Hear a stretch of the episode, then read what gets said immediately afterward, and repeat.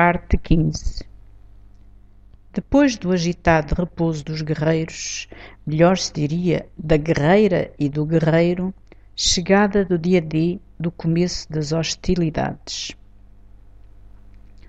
Por aqueles precalços sem consequências se ficaram e adormeceram, sem mais conversas, nem grandes nem pequenas.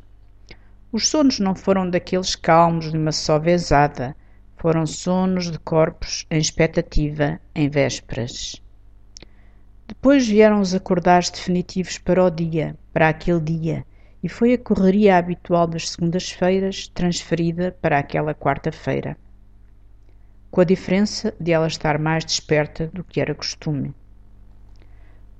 Tão mais desperta que, quando ele deu o beijo de despedida, o até logo habitual, semanal, ela reagiu e em vez da matinal entaramelada réplica também habitual, também semanal, lembrou-lhe que lhe telefonaria para o apartamento às sete horas, oito de Bruxelas.